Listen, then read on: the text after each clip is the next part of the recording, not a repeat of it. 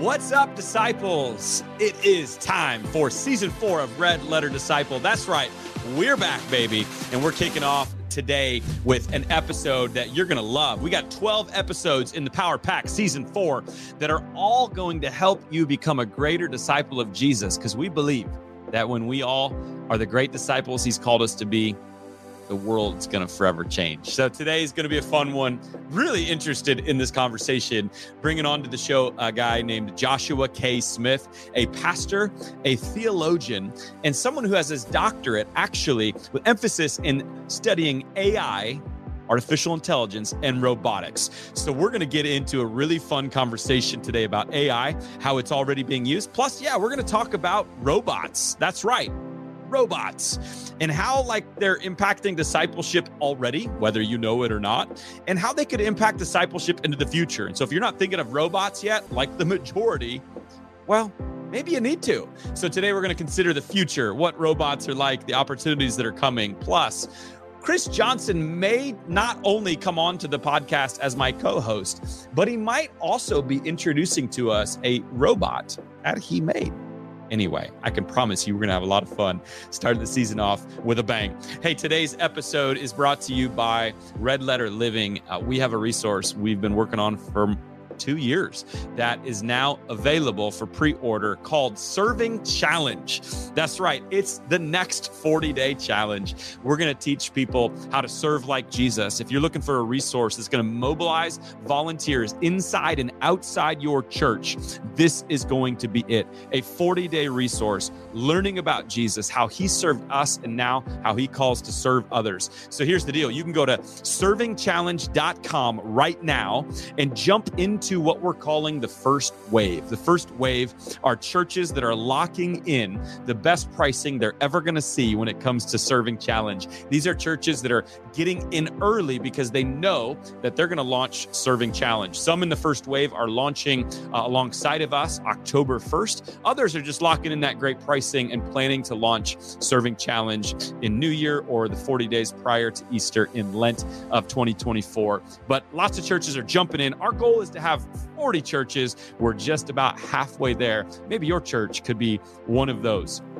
You can find more about Serving Challenge at servingchallenge.com. It's going to give you lots of different uh, resources and understand really what the content is all about. And truthfully, we'd love to serve alongside of you with this resource. So, hey, if you are excited that Red Letter Disciple is back, if this podcast like encourages you or challenges you, inspires, just if it helps you, if you haven't already, and most of you haven't, would you please do us a huge favor? We want to keep bringing these podcasts to you five star ratings and reviews are really helpful on your favorite platform. So go ahead and smash those five stars. Put a little review there. That would mean the world to us. But on to the first episode of season four with Joshua K. Smith. Let's do this. All right, today is a really fun episode. We got Joshua K. Smith in the house. Josh is a theologian and a pastor, Chris, researching the ethics of AI and robotics, which is things. huge right now. so, Josh serves as the senior pastor as well of a Southern Baptist church in Mississippi. Smart guy, earning a PhD in technology with an emphasis on robotic futurism, co chair of the Kirby Laing Center's Technology Hub, and newfound author of robot theology. That's actually interesting. He's the only other person that I know besides myself that has a PhD in uh, robotic futurism. Oh, you have one? Oh yeah, I didn't like uh, University of Phoenix. I think only one of the people actually has a PhD in okay. robot futurism today. So we're going to actually dive into a fascinating conversation about AI and robots. Some mm. of hmm. you may not be familiar with or thinking too much on this topic yet, and that's okay. But it's coming, whether you think about it or not. And so excited to welcome Joshua K. Smith. Hey, watch to the Red Letter. You Disciple. should be watching this one on YouTube. Hey. This one's visually impressive. yes. Yeah. Surprises for our YouTube audience. Yeah. All right, Josh. So you have a prominent focus on robots. Hmm. How in the world did you get into this? And also, I've never heard of a PhD in technology with an emphasis on robotic futurism. Like that is really. Did you make that up? I, I think that's made up because my PhD is in theology. Wow. Oh, dude, Uh, we- it's close, close. dude, and we that gotta was- fire these these people who are doing your research. No, it's oh, okay. earned a PhD in theology, not technology. Yeah, Oh, exactly. It's pretty close. Pretty close. Um, Oh. actually, they are pretty close. So, I mean, I don't- we'll get to that later. But Yeah.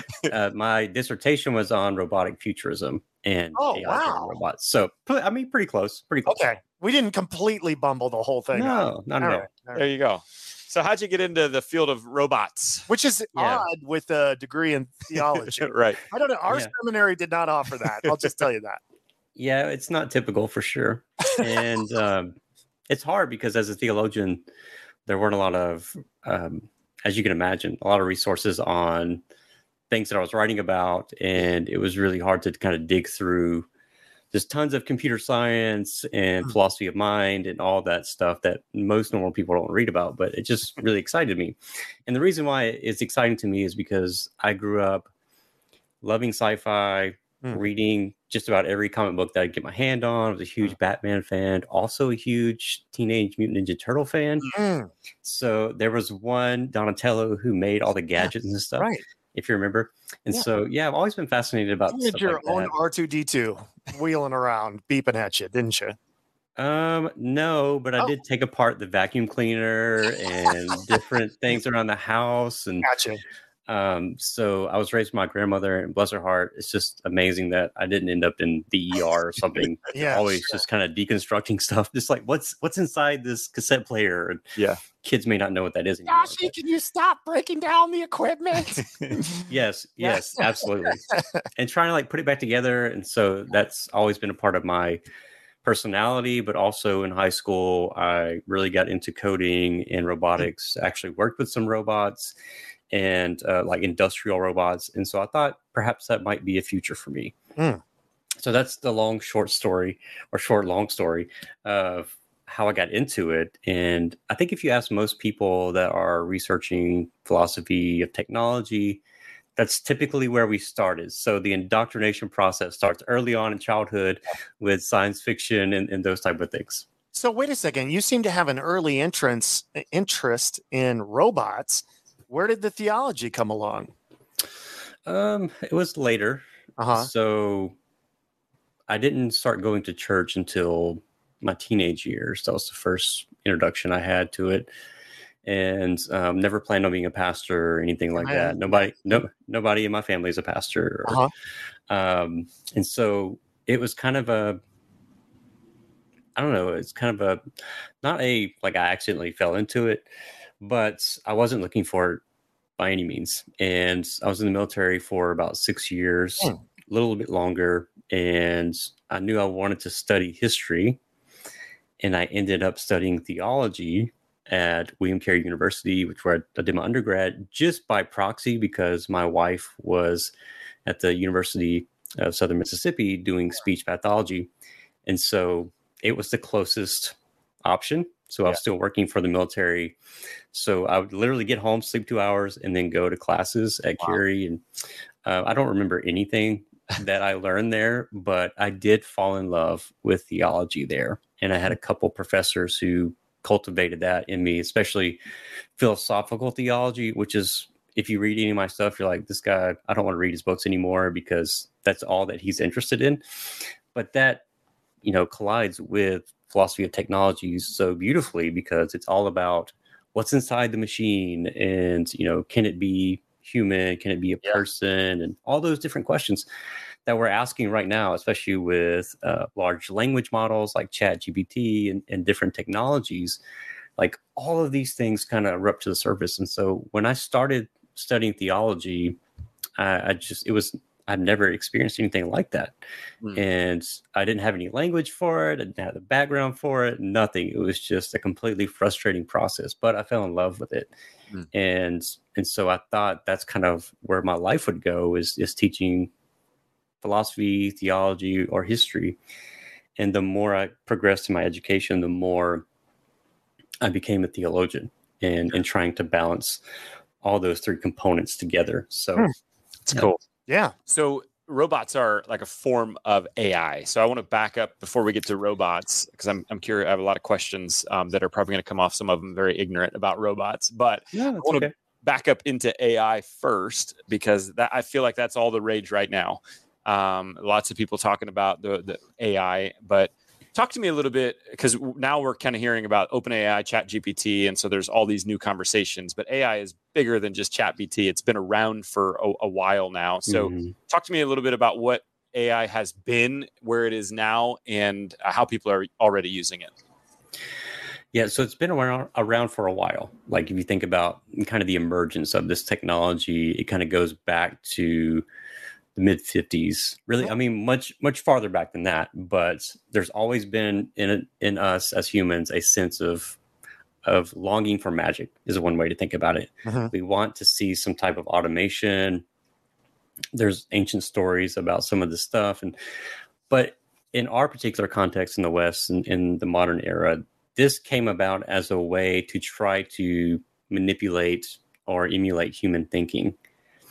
And so, um, and you can imagine one of the reasons why that's so important was because of all the stuff that was happening around the launch of Sputnik, which was you know a Russian satellite. And so, until that happens, and the U.S. gets really really scared because we're now thinking about okay, this other country has this technology um, and they've beat us to this point, so we have to catch up. That's really where this conversation starts, as we know it today. Mm. It's about surprise. So we we don't want to avoid surprise, um, and so that's kind of where it starts. And so the the conversations at Dartmouth in, in the 50s is about how how can we um, mimic human thinking and intelligence. Can we do that? There's all these different types of languages coming out, languages that we use today get, that form binary and different things like machine language, all that stuff, like a bunch of nerds in a room trying to figure out how do we get this computer to understand our language, right? And so it starts with little punch cards, and we develop these different languages, and then you know the ones and zeros. We it's just it's so fascinating to me. And I, I, think about when I was a kid, seeing my first computer and yeah. and taking it apart and seeing all the ribbons, and they're really ugly back then. Mm-hmm. Now they're beautiful, and yet LEDs and all this stuff. But back then it was so so fascinating, right? Like seeing all these different components working together. Like how does how does this ribbon translate to an image on a screen, and how do these pixels translate? All this different stuff. And so I think there's two sides to this conversation, right? On one side, you have a bunch of scientists who are just really, really interested mm-hmm. to to figure out how can we is this possible? Can we can we make something intelligent like a human is intelligent? And and the question, the answer to that is no. There there's not something that's going to completely one for one think and act like a human, mm-hmm. right? So I think just out the gate, we've we've always been frustrated by that. We've not made anything like that, and I don't think AI will ever be like that. But but there's there's another side to it. And so on the on the back side of it, the underbelly to this is it's driven by um, what we see in in countries and in places like China and Russia, where it very much is a technocratic state, right? So it is about surveillance. It's about gathering information, and if you think about what AI is, that's what it's about: finding and predicting different patterns. And so, yeah, in a lot of ways, it's simply math. Like all this stuff, machine language, big data, all, it's it's math in a lot of ways. Literally, the language is math, ones and zeros, but it's also more than that because, like I said, there's there is some magic to it, right? There it does things that we don't quite understand sometimes, and so simple AI, just narrow AI is what it's called. It's basically like baking a cake as David Gunkel would say. Uh, you you put the right ingredients in, you put that in the oven, yeah. the right temperature for the right amount of time, you get a cake or cookies or whatever, right? Um, and so we use a lot of that AI today in our banking, in application processes, even in policing. So that that's a little bit more of a gray area, but we use it every day, right? And and you're you're getting recommendations for different things based on what the algorithm predicts for you. Your right. whether or not this video shows up in somebody's feed will be based on their search history, you mm-hmm. know, and so and even Google and different places that make these algorithms, sometimes they don't even understand why it made that decision. Yeah. So I, I, think that's what's fascinating about it. And that's kind of the magic part of it is it can it, as it learns, right? And yeah. so um I don't know how how much you want me to go into that, but basically all of our thoughts about what we what we envision for AI, what it would be, what it would be today, were somewhat wrong. We thought it would be like raising a child, where you would teach it certain things and emotions and behaviors, and it would just develop into what we develop into a human person. But that's not quite what it does, Hmm. and and I don't think that's ever where it will be. And but I do think it can be beneficial. I think it, Yeah. it can be it can be trained to do some really wonderful things, and and so I, I try to shift towards that conversation and, and to be a little bit more hopeful that any technology can be used wrongly right you can Right. you can use a hammer inappropriately you can you can use a wrench you can throw it at somebody instead of um, you know turning stuff with it but i mean it just depends on the human They did Yeah. that in dodgeball. Yeah. Remember that? You can dodge, dodge, i was a thinking ball, about that You can dodge a ball. yes Uh, Is that where all three of our minds went? There? Yeah, I That's think we good. all Yep. went dodgeball. absolutely Hey, hey, Josh, I got a question for you. So, yeah, you you bring up some good points. Here's the thing: I- I've been thinking about this. Uh, not only been a youth pastor for 20 years, but I've been teaching theology as a high school at, at a local private high school. And my kids hmm. are really honest with me, like to the point where I wish they wouldn't even tell me half the stuff they tell me now because now I've got it hmm. in my head. But one of my kids was taking an AP class and he said, Pastor Chris, I got it. I'm taking AP, World AP, all right, World History AP. And he went into Chat GPT and he said, Write me a three page paper with a few human errors that can't be detected by plagiarism. Hmm. And he popped it back out. It took him a couple of minutes. He got a 95 on it. And it, the only reason he got the 95 was for the human errors. It passed all the plagiarism issues. And so, like, here's my fear, man. My fear is that 15 years from now, we're going to have a bunch of doctors and dentists that have their way through college. Uh, and honestly, here here's my other thought. I'm wondering if schools and colleges we're going to have to go back to like pen and paper, like no devices in the classroom, because this thing is going to get so smart and undetectable. Like, what do you think about that for the future of education? Yeah. So I think firstly, it was unethical to release the technology on in the public when we weren't ready for it. Yeah. Right. Yeah. I think I think that's a conversation I haven't heard a lot about unless you're in the philosophy of tech world. Mhm. There's some things we need to be very careful about how we open up to society about and how Right. we integrate these systems like the the robot dog uh, spot that was uh, in New York where the police said, "Hey, we're going to use it." Like that was the wrong way to approach it. And I think likewise with the company OpenAI that this wasn't the best way to approach it. Yeah. But what do we do with it now? You know, it's kind of like Pandora's box. It's out. exactly. It's You, open. know, you, you can't put it back in there, and now all these companies are investing billions of dollars into it. It's Mhm. the models are only going to get deeper and deeper. So Right. um yeah we we were thinking about this too even other educators already were having this conversation and i was just thinking like a couple summers ago i was doing some adjunct and even then just just trying to make sure the students don't cheat i feel i feel like that was most of my job Right, as the that's online instructor Yeah.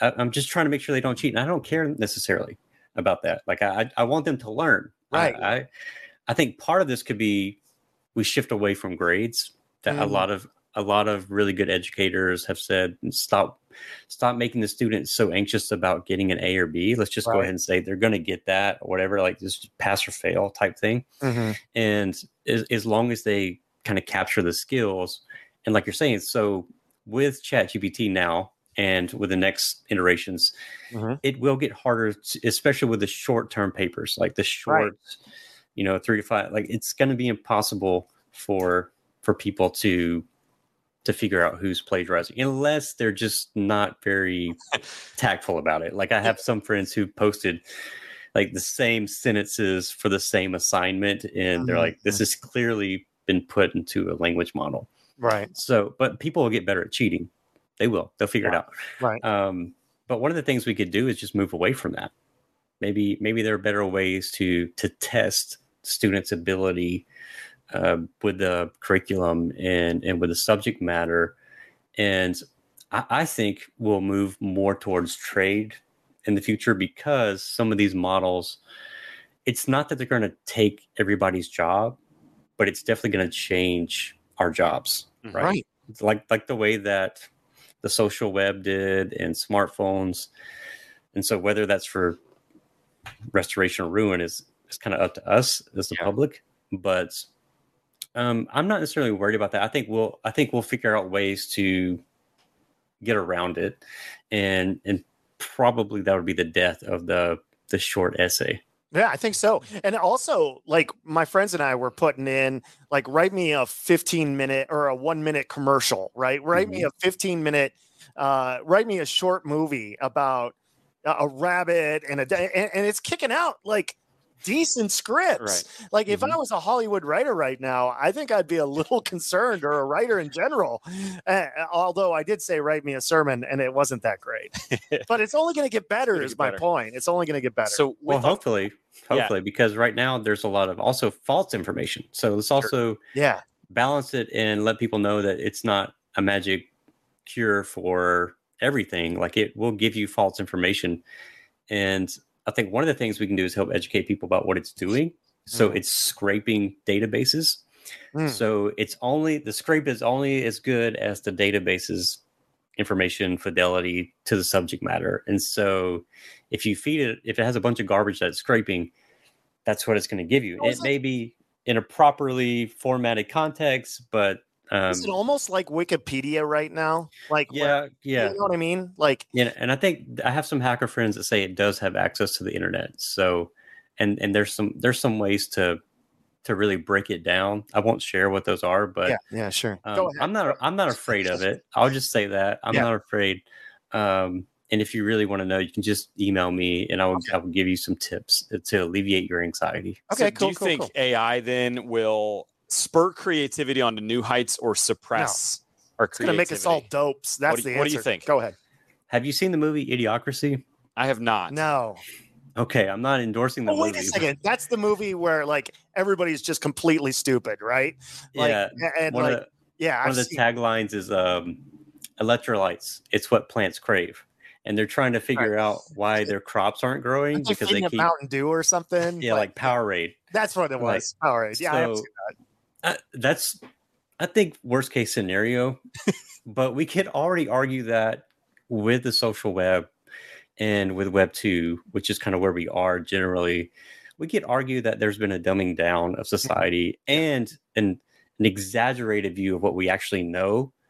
And if you think about like agriculture, just let's just say that the internet went down today and Hmm. electricity, the grids went down because guess what? A lot of your electricity is based on a switch that is controlled by Wi-Fi, and so let's just say a major hack took place. If you weren't already scared about that, um, a lot of your stuff that is controlled by switches could be cut off. And so, what would happen? So, my father-in-law is a farmer. His he doesn't have a college education, but he's one of the smartest men that I know. Like Mhm. he is extremely smart, can figure out anything, um, can build anything. Just that like knowledge I value. Mm. And I think about and I'm not judging any particular generation, but I'm just I'm just saying I think sometimes I've had students tell me, well, we don't need religion anymore, or we don't need this anymore because we have the internet. I'm like, well, not everything is true on the internet, man. Like people lie. That's part Right, of human yeah. nature. And um, and so I, I think it really depends on how we help people frame the technology and also our responsibility in this story, how how we are supposed to respond to it, what we're supposed to be doing, the purpose of life. So there are different predictions about this. And there's a guy named John Danaher, not the UFC fighter. Uh, Hmm. there's a philosopher named John Danaher, and he's written about this. And some of his predictions are very scary Mhm. um, because he he thinks that we're going to kind of lean towards a fully automated society, and but and people think that's a great thing, right? And um, this is not a commentary on John's work or anything. Uh, I, I think he's right in a lot of ways, but I think he, it's wrong too because as we saw with COVID, this was this was my prediction before COVID, was that in in a situation where people are working less, right? It's just hobbies, it's just leisure. I think that will have a very negative impact, especially on men. as because a lot of times we value ourselves and our identity is placed on what we do, Mhm. how productive we are. And this, I'm not saying that's always right, but Yeah. just as a pastor, you guys know that a lot of men go through a struggle when they retire, when they lose their job. And so there's going to be this great wave of suicide. Uh, we're already facing lots of addiction. You Yeah. guys deal with that. I deal with it. So, what happens when there is no work, literally no work? And I, I don't think there's a lot of answers for how we're going to deal with the mental and spiritual and emotional crisis. So we're, we're all focused on the pragmatic issues, like how do we how do we deal with this job, or you know, is this tech going to take my job? But I think there's actually a bigger question Okay. that we need to prepare for is how am I going to emotionally handle this? What am I going to do when a drone delivers stuff to me, or I can't go to a physical store anymore and I have to go to a 3D print shop and get a part for the tractor, or get a part for the truck, Mhm. or whatever? You know, like how are people going to handle that? Because I mean, now we have a whole generation of boomers who're like, I don't want a smartphone, and they're struggling with the smartphone Mhm. you know we're- that that's a big deal you know and so what happens when it's the next level of automation and they're in the nursing home or and it's us. Yeah, you know what I'm us, right? It's Like, it's us. right? and it's a robot caretaker now where you're you have uh, human and robot partnerships Mm. and so that's the future i see it's not so much complete automation i don't think that's realistic Yeah. um, if you've ever built a robot you know that's not realistic Mhm. but but the partnership part of You have it built I built- I yeah, built we a may we may meet his robot later. We'll I see. mean, it's no big I'm, deal. I'm very excited about it it's been a few years on it. Go ahead. Um, no, so you're saying that uh, it's going to continue, right? Like it, it- this isn't going away. Right. This is not. I, I sent Zach. Um, they were talking about the the morality of all this, but one of the Zach, uh, questions Zach uh, wrote down, he goes, "What do you think? Are are robots amoral? Um, are uh, uh, uh, let's see." What do you think about that? Does that even make sense? Or are, are Yeah. robots amoral? Yeah, there's a big question around whether or not technology is neutral. I Mhm. think Yeah. that's a lot of people frame it that way. And so, are there embedded morals in technologies? Yeah, I think so. So, for example, I often ask people, you know, is hammer a good, good or bad technology? Mm, Well, depends on how you use it, right? So it kind of goes back to the human operator, Yeah. But also, not just that; it also goes back to your desires for that technology. Why? Why did you make it? What was it made to do? And so, when we ask a question, is this a good, bad, or neutral technology? I'm like, well, you know, what's the purpose of a submarine? mm, What's the purpose of a nuclear warhead? mhm. you know the, is it good because it does a job well or is it good because it was created for a particular purpose Mhm. and so I, I lean more towards technology is not neutral definitely not and and some technologies can never be good right i don't i don't Yeah. eh, and there's debates about that right? And I, I i get into some very heated conversations sometimes but um and depending on the context right everything it has to be on a case by case basis. So depends on what the technology is why it was in, some bad technologies that were designed for evil and harm can have i think a redemptive story to them. You know and I, I go back to isaiah 2 4 and you know turning swords into you know gardening hoes and that type of thing and and there are even guys uh, in the united states who take ar-15s and turn them into gardening hose as a reflection of that and that's not a commentary on that weapon system or anything like that but i think that is a picture of how certain technologies you know like a rifle which are meant to harm Mhm. and that one in particular which has a lot of baggage and misunderstanding about it can be reframed and reused. So any technology it's not it's not just rifles but any technology has the potential for that. Um, there there are some i would i would argue just don't need to be made. For example killer robots we don't we don't really need a t800 walking around. Like there's there's no reason for that um at least from the civilian side. But yeah I, I mean it just depends on what it's used for. Well, I even like saw the drone, right? It's like the size of a hummingbird, and it's got like one shot in it and you can send it in undetected and it it like zeroes in on the eyes and like boom like one bullet in between and you're like oh my gosh i didn't even know that technology existed you know it's crazy and it's fully developed to prevent like a big war to take out like a head of state or something like Mhm. that very you know, Yeah. under the cover of darkness Yeah. crazy Yeah, and so, There's uh, yeah, Go what, go yeah, go ahead. I was just thinking there's there's all kind of technologies that the public doesn't know about Mm. and that we use for uh, espionage and different things and and sometimes I post them because I'm really into uh, good hacking not for Mhm. malicious things but Mhm. you know even even stuff that our own government has designed like cables that look like an iphone cable that is meant to inject bad things or or take software or whatever. And so you know those those are government projects and you think about why we make them and so does it make them good or bad? And well like i said it depends you know and i don't think anybody would say that the potential assassination of someone like hitler was the wrong thing to do Mhm. right? So you, everything has to be kind of like in the eye of the beholder Case by almost. case. yeah yeah there's there's a gradient to it i think Sure. and and so we have to be very careful and um and i think education is a big part of this conversation Yeah, and I I don't think news media does a lot to really help us sometimes. I think the, the way that they just kind of, and that's what they're there for, right? Is to outrage and those type of things. But Right, uh, they're trying to get ratings. I mean, good.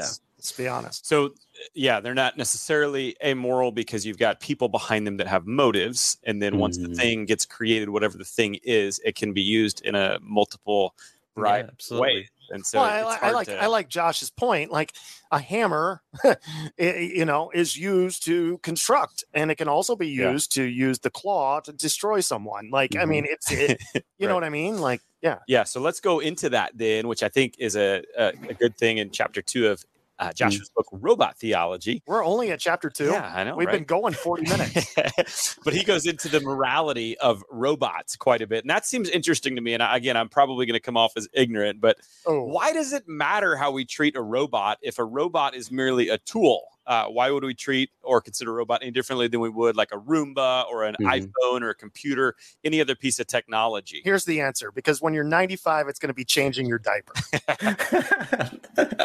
I like that. I like that. No, I mean it's the same. It's the same question for how we treat animals. I think in a lot of ways. Hmm. Why Why are people so upset when you abuse an animal? It's not human. You know, it's it's somewhere between thing and object in person, and so it just depends on how you frame the question, guys. Like, and people get so upset about this, but I think as a Christian, this story, our life story, is not about us. And so for me, my life is not about me. Right. Mhm. If if I understand myself in God's story, that obviously the story is about him. And so I see persons as a character of value within a story. And so for me and for us as believers, that story is about God.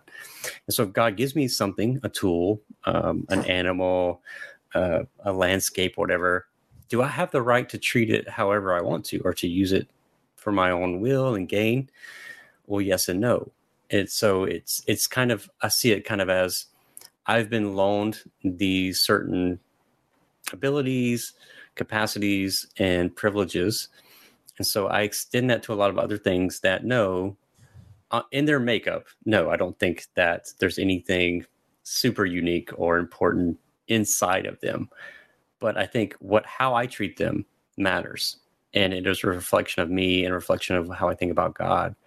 And so I think that's how I like to frame the question is yes, I know a toaster is a toaster. I, I I'm I know a Roomba is just a vacuum, and I don't think there's anything special about it. But um, do I want to teach my kids just to take the Roomba when it breaks and throw it across the room? No, no. I think that's not good stewardship. Mhm. But likewise, as we get more advanced in some of our technology, you know, we have robot cats at the house, and there's there's a reason for them. It's not just for consumerism, but there's purposes behind that technology too, right? And so we we want to teach them to to be good caretakers, to model care and affection and love, and actually there's nothing we can do if if we put a, a robot cat or a robot that looks like a human in front of someone, they're going to either be really, really creeped out by it Mm. or really, really engaged by it. And there's nothing you can do to decode that from human behavior. So we have to accept that. And so you have to think, right? As we're moving and progressing more and more towards the integration of more technology, not less, more robots, not less. Um, do we just want to treat them however? And what's what's the impact for us as society? And um, so yeah, there's there's lots of questions on the periphery. I don't know if I'm answering your questions, yeah. Zach. Um, but yeah, I, I think sometimes as Christians we're guilty of saying, "Well, let me decide what it is first, and then I'll determine how I'll treat it." But I think that's wrong. I think we need to start on the opposite side. You know, let me. I'm just going to treat it ethically first, regardless of what it is. And I think that's a safer bet for me if I was going to make a wager as a Christian and a believer, because there have been these historical anal- analogies through time. You know, right? We we all we thought for a long time that animals were like machines, right? The people believe that in the Middle Ages. People believed that for a long time, and we sometimes even believe that today in how we we farm and um, how we raise livestock and stuff. So, do we think God would be pleased by that? Do we think God would be pleased by how we are wasting some of these resources? And I'm not saying, you know, you have to be a vegan or anything like that. I love meat. I eat it. Mhm, mhm. I'm not. I'm not going against that.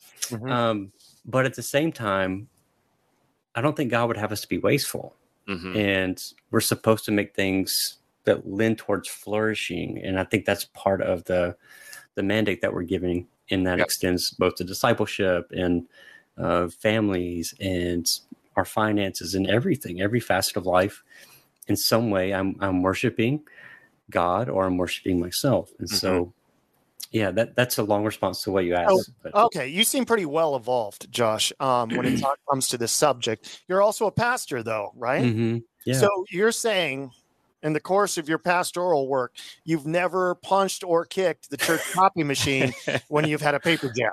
That's what you're saying, basically. um Okay, that's a lie. I know it's all right. I don't. I don't think that I have, but I've right. I've definitely lost my temper Okay, with machines. Yeah, yeah. So, all right. um, Zach, but not the up. not the copier machine for sure. Okay, Yeah, there all you right, go. All right, So I think for many of us, like this, better than I am. this still feels so much like in the future.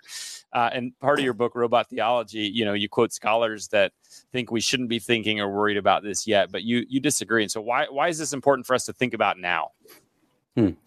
Well, it just depends. Um, do we want to? So we're we're still just now thinking about if you look at the publications in Christian literature, we're just now pumping out books about social media. That's Yeah. so funny. I, yeah, I just bought one on MySpace. It's so good. It's so good. and that's not that's not like a critique or judgment uh i mean people can only publish what the publisher will allow them to publish Yeah. so that that's not and it's definitely worth publishing for sure but if you think about where we're going to be in the next five to ten years and don't get me wrong like i don't have a magic eight ball here that's going to tell me what's you know the answers are going to be in the future but we're not very good at predicting the future especially with technology Mhm. it changes too fast. Mm. And so if we wait, which a lot of our government entities are saying, let's wait. Uh, a lot of people are saying that's a conversation for the next 20 years. But I think in every instance that's been proven wrong. like, no, we needed to have that conversation like 200 years ago or 100 Right. years ago. And I think it'll be likewise with uh, AI and robots is that it's something that we're going to wish that we integ- talked about more now as we're thinking about integration and Yeah. how this is impacting the legal system. Will it impact? And, and definitely, there's lots of lawyers and judges who think it's not going to matter at all. Mhm. But we're also seeing now that we're using AI to make these decisions. So it, I think it's just, you know, if you're if you're thinking about where the evidence is, it's more towards, hey, we probably need to think about it because it isn't impacting us, and it does drive our society. Because the reason why all this stuff is important, why it matters, is all your data. You're constantly being um, out, like source for information. You're, and and that's you don't think that's important. People think, well, I have nothing to hide. maybe so. That's not the point of hiding your information or that you're doing something wrong. But the point is, we can use that data to manipulate the decision. Mhm. We can use that data to sell you something, and it's unregulated. so, I mean, just think about this for a second. Um, would we would we care? We just, we just think about gun regulation, right? Go back to the guns. We're still struggling with that. So, do you think we're ready to talk about AI? Robots and- carrying guns. No, I get it. yeah, No. like I mean, just just just really sit down and think about that. How scary that is for a Yeah. minute. Is our, our legal system and top advisors and stuff? They won't even make executive decisions about lethal autonomous weapon systems. Right. Like that's terrifying to me, you know. And it's not that we don't have them. It's not that we couldn't have them. Um, I've I've seen some of these systems, and they're not hard to make. Like you could technically. Well, I don't know if I want to share too much, but yeah, yeah. Tell us. it's it's not hard to make some of this stuff. Yeah, and you don't have to have any clue what you're doing. right. And you can download. You can go to GitHub. You can download repositories. You can make the scripts for You're saying like a 13 year old could do this. Like with- anybody. yeah. Anybody who can click and point and knows where to go. You can download things, and it's illegal to use them, but Right. it's not regulated in how you Yeah. like why why do why should it like i, I put chat chat gpt in this uh, Uh-huh. computer right here like why like i don't i don't understand some of some of the the reasons why this this stuff is out there and Yeah. when people don't really understand even what ai is and Right. and how they're using it so I, the more i think about it the more I talk about it like we we probably should have been having this conversation back in the 50s Right. um so we're we're not it's not like if we have it right now the conversation and we start making legal uh movements we're not ahead we're still 50 to 60 years behind Yeah. so Crazy. So how, how are robots already being used for good or evil in this world? Maybe talk to me about the good side. Uh, like, 'cause there are some good things that are already happening. oh absolutely Maybe some people don't even realize. And, Yeah. But then also, yeah, the evil side as well. okay so the good well let's let's talk about the bad first well no, Yeah. good Yeah, Apparently you go. you've bad never- news. Bad news first. Apparently, you've never heard of the Death Star, Zach. right so the bad side of ai and robots the underbelly is like i said earlier is that it has a lot to do with defense applications and so this was what really bothers me is some of some of my first interactions with semi autonomous weapon systems you know ones that have human machine teams is that they are primarily used in war applications. And there's a lot of impact using those systems but there's not a lot of post-war care right? And so we use drones with missiles attached to them. And and that's uh, i mean technically not it's not a autonomous robot right? It is fully controlled by a human. Mm. but there are other systems that we do have that could be used for offensive things. They're not though. So the policy right now is purely defensive. But that doesn't mean that we can't take that system and then flip the model and use it for bad. For Mhm. example there was one recently. So this goes in the good and bad ca- category one model that was used to find different combinations of medicines to treat different diseases and so that ai model is strictly trying to find and predict those patterns and combinations of medicine right so it can find thousands and thousands of combinations that's, That's a awesome. wonderful it's Yeah, a wonderful awesome. process let's flip it Mm. which which they've done in, in in practice let's flip it and say we want to look for combinations of um Lethal. but yeah lethal biomedical weapons Hmm. okay um guess what? It found thousands of combinations within six hours. Hmm. new combinations lethal chemical weapons. Um so in the wrong hands right we're talking about there's not a lot of regulation behind some of this stuff. There's not even a lot of consensus about what some of these terms mean. Hmm. when you ask people what is a robot and um, technically my iphone is a robot right? Siri can respond to a lot of different things. And that's kind of what a robot is. It's embodied in the world and it's sensing data taking it in and making a decision. So yeah the bad too i would put in that is I would would put some applications of smartphones in that um, even the surveillance tech things like Alexa and different things that are are taking in information and pumping out this consumer driven data, right? Trying to to drive data in different ways. Um, and then you have the workforce, which also is is kind of a, a gray area. Sure. So um, automated trucking is going to be a big disruption, and we already have that technology. It's just a matter of uh, regulating it so that we can have human machine truck drivers, and that's going to be a massive disruption of the workforce. And so you think about how that impacts the economy Yeah. could be could be very negative. Uh, you think about the gig economy.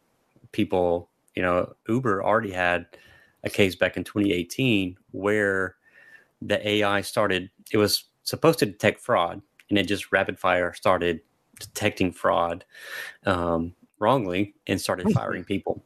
Mm. so, who who's going to come out on top in that litigation? It's going to be the company, right? And so, Sure.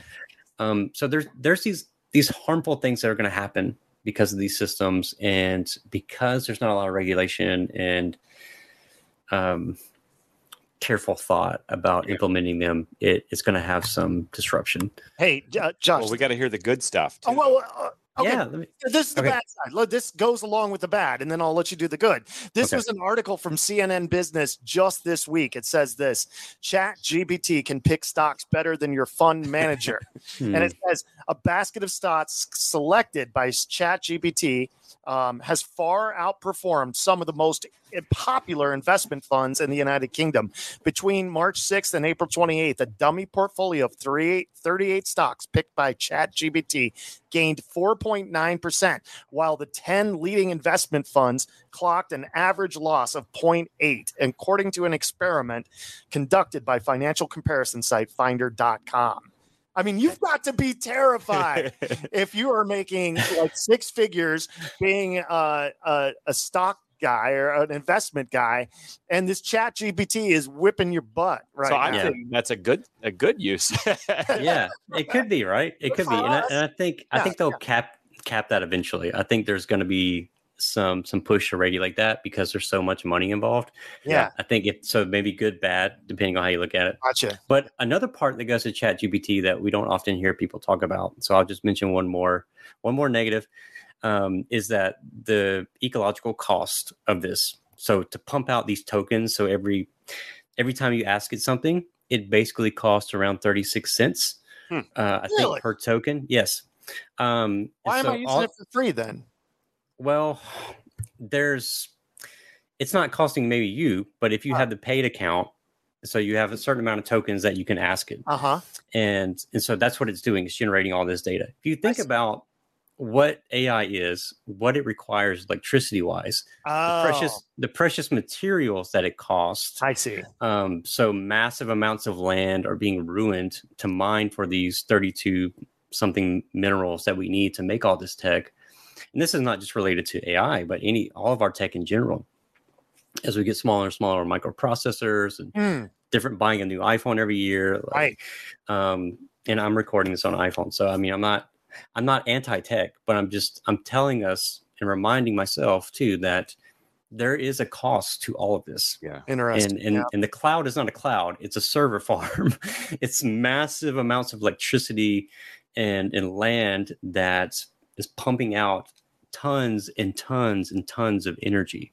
Hmm, um, so natural resources that are going towards this. And so if we think about the care of the land right this kind of goes back to i think god's concern for work and rest and sabbath is that we're we're just depleting the land without giving it rest without i think really caring for what pr- producing right? And i think there are going to be wonderful uses of technology like large language models but do we really need to just continually play with it?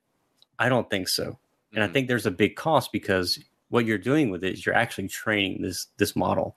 You don't realize that but you're being experimented on. That's why it's free for you right now. But um, so just be careful and understand that um, there's literally a cost on this both in the energy that it's generating and it's a lot um, but also what it's going to lead towards in development wise and, and how companies are going to change and monitor that so on the good side that's that's negative stuff but on the good side the wonderful thing about robots, and I, you know, I experiment on my kids with them and, and all different types. The wonderful thing about robots is that we don't feel judged by them. And so, why is that important? Why is that good? Well, if you think about kids that struggle or have autism, they've noticed that kids with autism, if you put a robot in the room, they actually have better interactions with other humans. Mm. Okay. So it's not just them and the robot, it's the robot, child, and another human. Whereas before they might have a lot of trouble trying to communicate and there's, you know, nonverbal autism and different things. But they've noticed that with robots like Huggable, which is like a cute little teddy bear, um, uh, Paro, which is a seal. There's different applications for that one, but they've noticed that it has very positive impacts on the patient. Hmm. And so, alongside that, you think about um, senior care facilities, nursing homes. These robots, uh, which which I think when I think about robots, I know a lot of people think about Terminator, but I think about R two D two. I think about cute ones. Like I think that's that's the type of robotics I want to see developed Yeah. not humanoid robotics. R two D two is kind of lippy though, you know. right. That but people like that. People Yeah. want them to be a little bit funky and clanky. Like he's just a big trash can that beeps. Right. Exactly. But people love him versus C3PO. yeah. which is Oh, more annoying. goodness. Yeah, it's like he's, yeah, he's very annoying. right. So, exactly. like and it's it's less scary, right? You know, I think about the movie AI with the bear. Um as long as the bear doesn't have thumbs, we're good, right? It can't use scissors or manipulate different objects. Right. let's just stay away from thumbs and opposable opinion. Like, just let's just keep them cute, slow, loud, the- so we can hear it coming. You know that type of thing. Mhm. And and there's good reasons for that. But so we have the medical field. So patients with dementia benefit dramatically with care robotics. And not, I'm not talking about I'm not talking about like the clanky robots where people are like, we're going to give this to grandma or whatever, and this is like drives around. It's just really poorly designed. But the ones that I was talking about, like the seal and other things, that they have a lot of medical devices in them that helps the patient feel at peace and calm. And like the robot cat that I have, or we have a couple at the house, like they're Let's actually very about those. What are yeah? What are those? yeah, so it's called Joy, and it's supposed to be a companion pet. It it's cheap, so it's a hundred dollars, and that's pretty cheap for what it is. And it blinks, its ears move, it'll lay back, you pet it, it purrs, and it has a very calming effect. So that's all it does, right? It doesn't it meows. We're looking And at on- Joy right now. Wow, it looks Yeah. like a real cat. Yeah, it's kind of creepy though. So the creepy part of it, um, I was having a conversation about this recently. Yeah, that's it. Uh, we have two of those, and you know you can use those. fight? You can no, Okay, No. I just didn't- uh, I have some videos on my Instagram if you're interested. I, I am mean, interested now. um, but we have a lot of fun with them. But the kids, you know, they're like a comfort item, and so you can Yeah. take them to the nursing home, and as you're seeing patients and and visiting different people, hey, you know, this is a cheap. It's not it's not a substitute for human care at all, but it's a supplement to it, right? Because let's just be honest, a lot of times these patients are basically there to die. That's that's Yeah. their, and that's sad. That breaks my heart. Does and- but Joy walk around like the- no, Oh, okay. no, so no. Joy just basically sits in your lap and purrs Yes. and yeah. okay. Yeah, it's it's specifically designed for the senior community, so Okay. it's just supposed to be a lap companion. Um, as you get more into like mobility and different things, it, the prices go way up. Ah, And yeah. So I, I think as as the prices go down for some of this tech, you'll see it more and more integrated. So another good use is Starship. If you've seen, it's like a big box with six wheels and a big antenna, um, and that was a delivery robot that Hmm. a lot of different places around the U.S. integrated into their um, legal pedestrian bylaws so that they could deliver pizzas and different um, different items to people that were trapped inside during COVID, which many of us were. right. But you know, like, but there's a limit to that, right? We don't need a thousand starships on the sidewalk. Um, it just really depends on the size of your city and an area. So that's a very positive use of it. Um, I, I think about some of the hospitals going back to medical care is is helping nurses So the number one reason uh, or injury for nurses is lifting patients, right? Back Mm. injuries and that Mhm. type of thing. Yeah. Um, so maybe a, and I'm not going to design this, but a robotic arm that helps assist the the human nurse to pick up the patient, to Right. change them, and, and care for them. Um, you know, there, as long as we see robots as a a partner and, and not a substitute, I think we can develop some very good use cases for them. And then there's that's not even getting into all the humanitarian stuff that some of these robots could do, and and going and taking supplies to where it might be da- dangerous for some people, or um, and I'm I'm really into the idea of like cute companion robots. So you know things like WALL-E and and other things that are helpers, right? Right. Yeah. They're they're they're made to be a helper to their human partner, and so I'm I'm hoping that that's where we gravitate towards and in what we make and and but even in religious circles, right? Like we we could use robotics for faith communities. There's no reason why we can't take robots like Cozmo, um, which is is no longer uh, the company Anki went went down, unfortunately. But you know, there's no reason why we couldn't integrate that into education, whether you're doing homeschool or whatever. You know, coding is going to be a must for our Mhm. children. Um, computer science is a big thing, and even STEAM education. But you know, why not add faith into these models, or at least make it an option for people that you know that that's how they see themselves. And so, So- um, Joshua, But- with, with the faith side of it, I, I I've, Mhm. I read in your book that one of the things I was kind of taken aback by that I, I think is disturbing was uh, along those lines of the faith. A, a Pew Research report in 2021, um, I think, asked 10,000 experts in the fields of AI and computer science a survey, and 600 responded. But you, when you looked at that, um, not a single religious scholar was asked to give their opinion and so i think that's not good right that th- to me that means that this tech is largely being worked on by those who don't operate with the same theological framework that we do and so am i reading that wrong or should that give us pause or and concern or, or what are your thoughts there No, I mean that's right.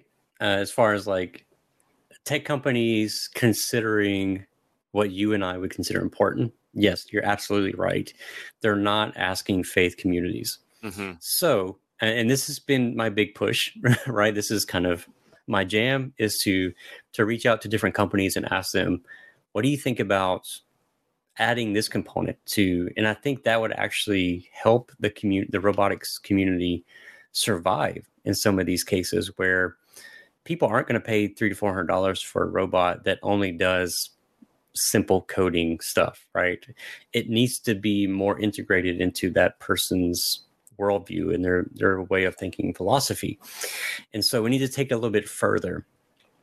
And so no, companies aren't considering that right now. There's not a lot of companies. Now I will say one one caveat that I would want I want to be clear about. There are people, lots of people who have faith that work at these companies. Okay Mhm. but that may be on the engineering side that may not be on the software side that may not be in, like the company isn't valuing that as much and so they're not producing that as much and i think this is where we come in as a local church is to say this is what we want as a consumer and i, I think there's going to be a long road to seeing that develop uh, just because of like i said earlier we're just not talking about social media uh, maybe I'm wrong. I hope I'm wrong about this. I hope it speeds up and I hope we can have more conversations like this. But a lot of people aren't really concerned about that. They're they're not thinking about, okay, well, how might this robot interact with my faith? Or how might this AI model, which I think is even more pressing, interact with my faith? Or will it reflect my faith well? And and I think if we can integrate that into some of the models, into some of the programming and on the front side, I, I think it would make people a little bit more comfortable with interacting with it. Um, as far as the, you know, it scares a lot of people. Yeah. But you don't have to be scared. You don't have to be scared because our faith is what grounds us in this conversation. And like I tell people all the time, I believe some wild stuff, man. I believe in the virgin birth. I believe right. in in zombies. I believe in not the Walking Dead flavor, but I believe people can come back from the dead. I believe that my soul is going to be implanted in a new body post, you know, this body's death. Like that's some wild stuff, man. Like you know, yeah, I believe all the stuff about Jesus and all the things that the Gospels reflect about that. So, you know, I I take that into the sciences. I take that into technologies, and I think that's what we have to do. Is is almost demand to these companies say, hey. There's no idea of fallenness in this tech. There's no idea of limitation. Mm-hmm. There's no idea of human nature and anthropology. And I think that's a problem. like, yeah. Um, and some people have picked up on that with Chat GPT, although we don't blame the tech. Like that's that's not the right response. Is to blame the tech. You need to blame the company. like you need to look at the human operators and say, "Hey, this isn't right, man. This this doesn't. This is not how we should use this technology as a mediation for human care and love and support."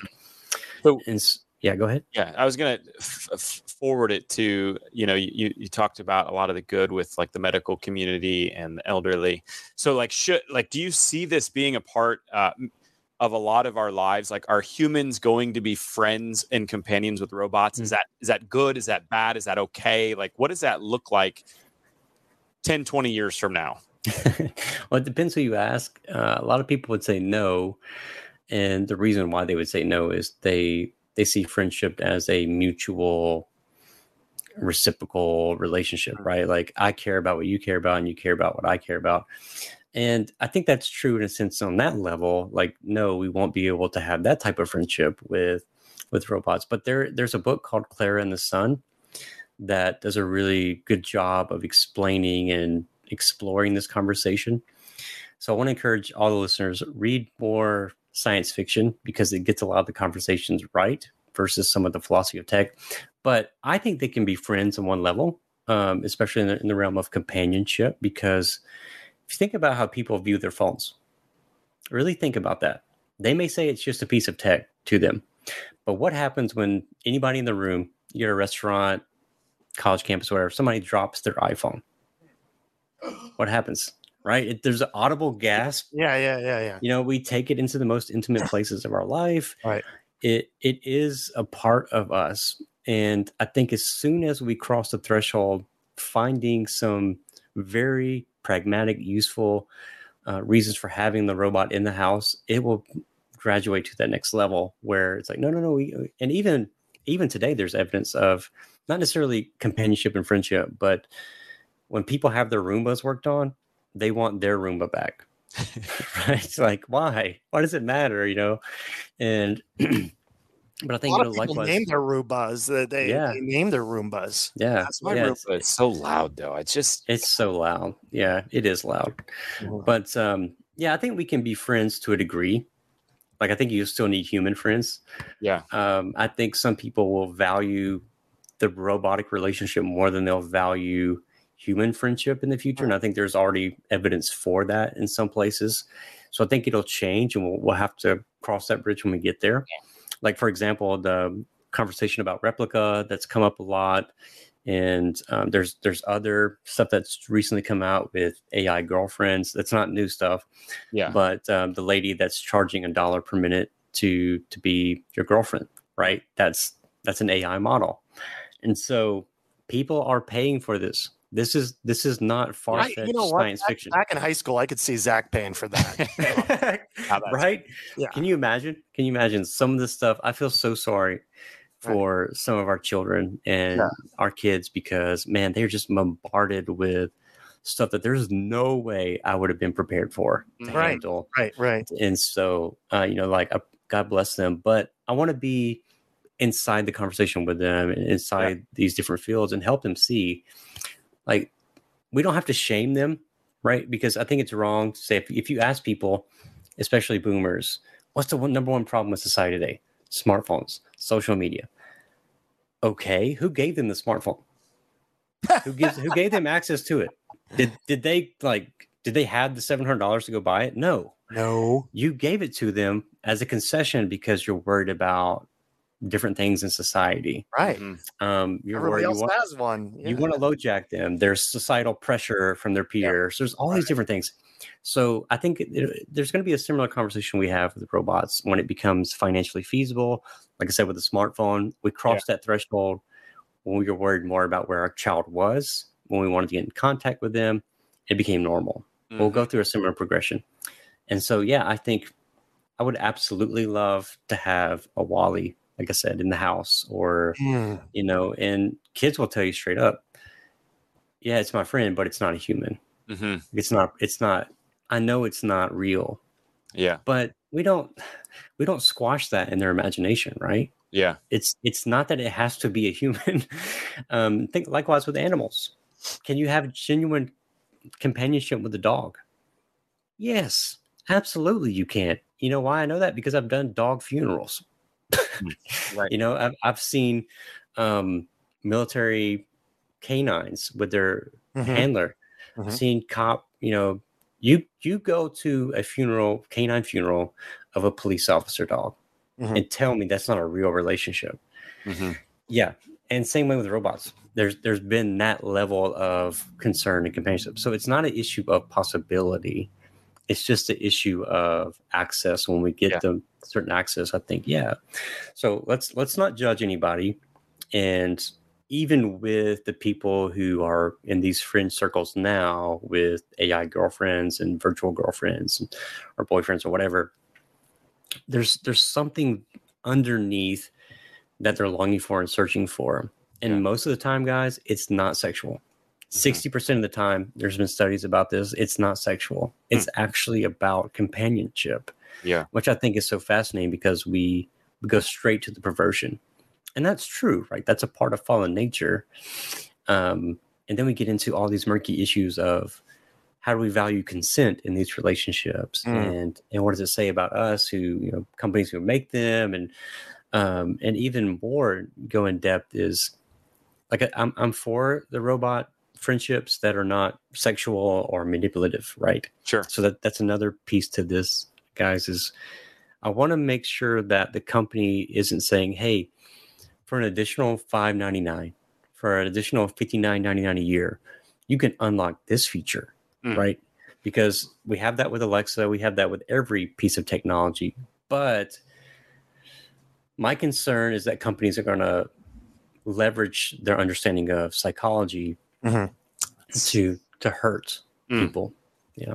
Yeah, I didn't think about that. You see that in these apps that my these games that my kids play, and it's Mhm. like they just get in this constant loop of I you need don't more ha- you don't- coins. You don't, have to pay anything, but I got to get that skin on Fortnite. I Right. got to do this, and Oh, you you have to pay. I, have yeah, to pay. think about Yeah. that with robots, and so I, I there's it's so complex and complicated and confusing. I'm fascinated by the conversation. I think. I, I wish at times I could fast forward 50 years from now and like, how did it go? right. Uh, Mm. I think I think that you know, similar to what we're feeling as you know, the first parents of uh, kids with smartphones their entire lives, uh, Mhm. like a lot of grace. I hope we give to one another, but also like let's not be as far behind as we have to be. I'm with you, Joshua. Like Yeah. let's we've let's have the conversations and at least talk about it. That's what a little bit of intent with this is supposed to be and let's let's regulate it. Certainly it sounds like we need we need that from the theological side. Let's get people in religion in theology in in this field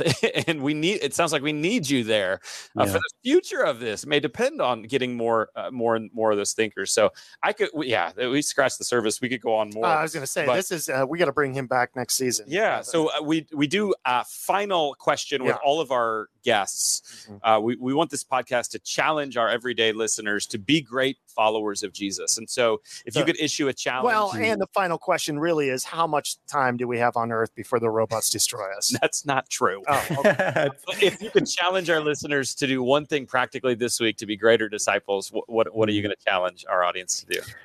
Yeah, I, I think just kind of going along with our whole conversation is just to to put your hand to something and make something that is going to inspire creativity and awe and joy. Hmm. And I think that's what's missing so much from this conversation is that sometimes we're so critical because and I'm stealing this for my friend John Dyer. Sometimes we're so critical because we're not busy creating things like we're supposed to be. Mm. You know, like we we are made in the image of a beautiful, wonderful, good, gracious, kind God. He's given us all these resources, all these different things and potentials. And like let's let's go out there and make things Mm. and make them for his glory. Mm. And we can do that or we can sit back and just critique everything. Yeah. point. So even even if it's just like learning more about this technology and because my challenge to a lot of people is if you'll if you'll get involved in it and start just make your first simple robot you will not be scared anymore code your first whatever you won't be scared because you'll understand how complex it really is just to Mhm. make a simple piece of tech Neat. and and and it's fun so Yeah. Boy, this It's couldn't fit in. This couldn't fit in any better to my game. It's fun to create. All right, listeners, if you take that challenge on this week, that you, you put something, your hands to work, you create something, let us know. Hashtag red letter disciple. We want to cheer you on. And speaking of putting your hands to create something, um, Chris is waiting to tell us. If you're watching on YouTube, you've seen a Creature, um, a robot that Chris Yeah. made uh, sitting on so our table. uh, thank So, you. I'll take it from here. Yeah. I'll take it from here. Uh, just a little bit ago, Joshua K. Smith informed us of so many different things going on in the world. And let's just restate a couple things that he said in the last four minutes. About four and a half minutes ago, Joshua K. Smith said, I wish I could have my own very own WALL-E. True. Hmm. And then when he Zach issued the challenge, he said, Go build something, like even a robot. Done, Josh. Done. I have completed. Please go to YouTube right now, or you're missing out on the full show. I have created a one of a kind, which we're sending to prototype next week. It's called Chat PPT. it's my own robot, Wow. and Josh. Yeah, yeah, I want It's Josh. really to- creative name. Proud of you. Thank you. Uh, I stole it. Um, so anyway, let me turn it on. There we go. The light is on. Let's turn it to high. Okay. So let's see here. Josh, usually we make a custom game show for every person that comes on. But since I've been working on this the last four and a half years, finally I've got it tweaked. And so, Josh, I want you to ask Chat PPT any question. He'll kind of hammer around a little bit, and then he spits out a cue card with the correct. I have trained him in the prophetic ministry. Wow. So, yeah, Mm. he is very prophetic. He's great. I built a solid relationship with him. I'm really proud of him. He's really like 10 for 10. So go ahead, Josh. Prophetic. Not any question i I want How dare you? i can ask any question Any question, yes or no? That's it. Oh okay yes or no questions Yeah. hmm. are you are you going to destroy us all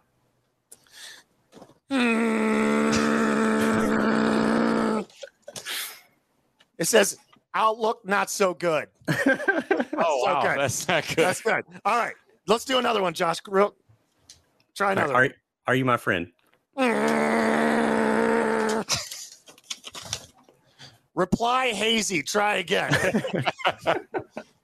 one Okay, more. One um, more. Let's go. are are you recording this conversation Ask again later. It's terrible. Dude, three for three. Last one. Go for it. hmm. I've got one I want to ask. Okay, go ahead. Wait, okay go ahead go ahead zach go ahead Go ahead. Uh, me and my family were huge Cleveland Browns fan. Will I witness a Cleveland Browns Super Bowl victory before I die? There we go. My sources say yes. five for five. Oh. Ah, all right, Chat GPT. You got room for one more? What do you say? You may rely on it. Look at it. Even answers oh, me. yeah Go ahead, Josh. The big one. Hmm. the big one okay He's man. He's starting over. Uh, I don't know, man. I'm like, I'm drawing a Sorry, blank. This is a mockery Wait, on the Cam- entire Cam, robotics world, Cam, by the way. go for it. I Cam, wasn't our sure how this would go. Cam, Oh, Cam has a question. Cam, our Will producer. this be ending soon? It is certain. It is That is that's gonna do it. There you go. for this bit. Chat PPT. Awesome. Thank you, buddy. That Thanks, bud. was a mockery All right. on the entire robotics community. How dare and you. That looked like my air purifier from home. I see. Yeah, you you might want to check out for that that. dog. Yeah. Actually, uh, I stole the air purifier from Zach's house on the way out. and then we went to Target and I put Uh. googly eyes on it. So I don't know. There you go. You Hey, did a great job. That's people- ninety percent of robotics right there. if people want to connect with you, if they want to get the book Robot Theology or hear anything more, where, where can they find you these days? Uh, just Google Joshua K. Smith robots, and I should come up. There you go. I like it, man. Hey, thanks for leading the way in this and uh, being a voice in a world that it sounds like needs voices like yours. So I appreciate you, man. And uh, thanks for being a part of the show. All right. Thank you guys. Thank you, cool.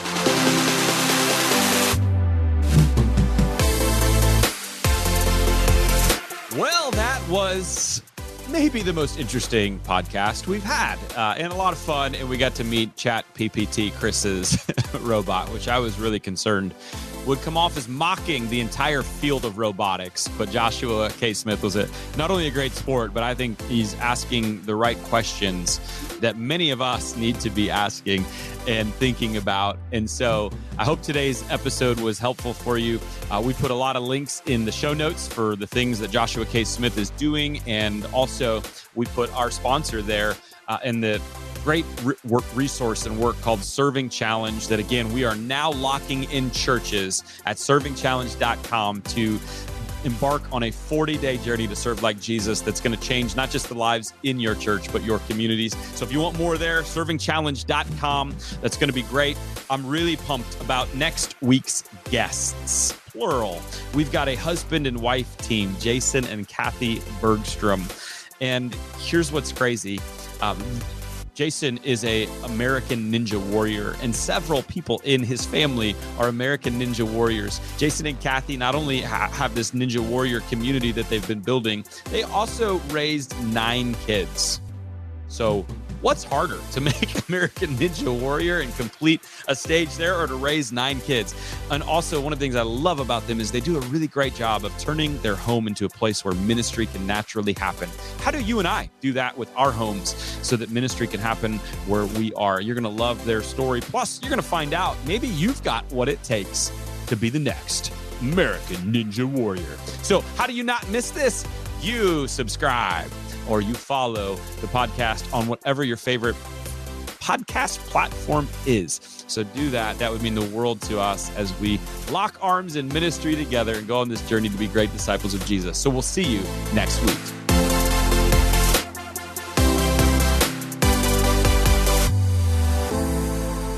a Huda Media Production.